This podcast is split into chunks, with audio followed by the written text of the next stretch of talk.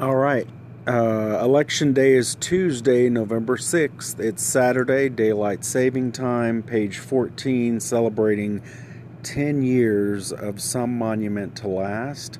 I hope to write another book. Uh, when I make uh, my first million, I will publish Some Monumental Ass but this is some monument to last, page 14. The day before Thanksgiving 2000, I received this message. Quote, This is Preston Doty calling for James Doty. Please call me back at the phone number. Thank you. End quote. When I returned the call, Preston invited me to dinner. I was working nights, so we bumped it up to lunch. I thought this 87 year old man is lonely and has decided this young reporter will make great company. Yet I knew God was working in my life and was in control of my every day. At lunch, Preston had me write down the names of the Dotys I knew were related to me, especially the men. Through my limited research, I jotted down Roy Douglas Doty, June 28, 1938, Wanon T. Doty, John R. Doty, J.R. Doty, and Pat Cross. Preston reviewed the names and said, I think I might have something upstairs you'd be interested in. After lunch, we went upstairs to his apartment. Preston showed me a copy of Our Doty Families, published in 1969. It was a complete history of the Dotys, dating back to 1755. I looked up John in the index and found more than 20 Johns listed in the 283 page book. I found Wanon's name on page 93.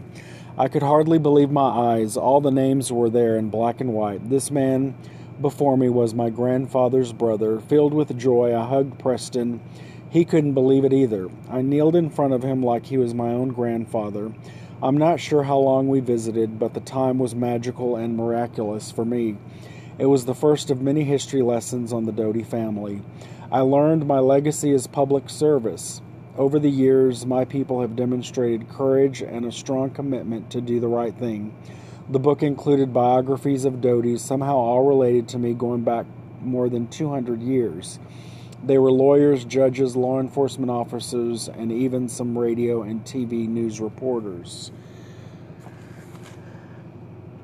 And that story there is the basis of why I wrote Some Monument to Last because um, if I don't ever make a million dollars and you know continue in this business and make it successfully, um, which the last 20 years have hardly been a success, um, I am perfectly content with what I've accomplished in television news, and that day was a miracle that I got to uh, meet Preston, who was my great uncle, and get a copy of the book directly from him and learn about my family. So he was my great uncle, my grandfather's brother, and I'm so sad I never met my grandparents and my father. So his my father and his parents, um, and that used to bother me a lot more. Um, it was very difficult in my 20s and 30s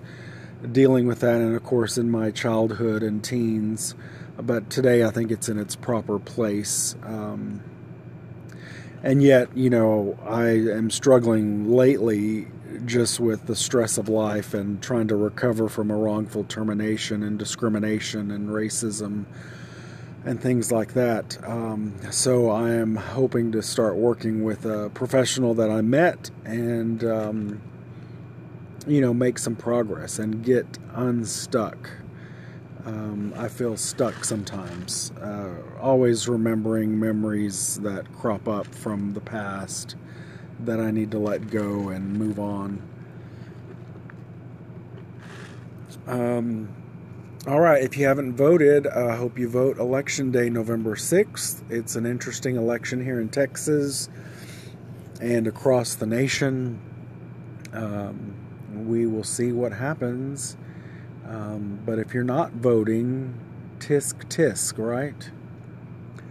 Um, that's about all that's going on right now. Uh, just working hard. And uh, can't believe it's the holidays, November already. We went through Halloween. And now we do um, Thanksgiving and Christmas and the New Year 2019. Unbelievable. So be in touch this holiday season. I hope it's safe and I hope you get to spend time with your family. Bye now.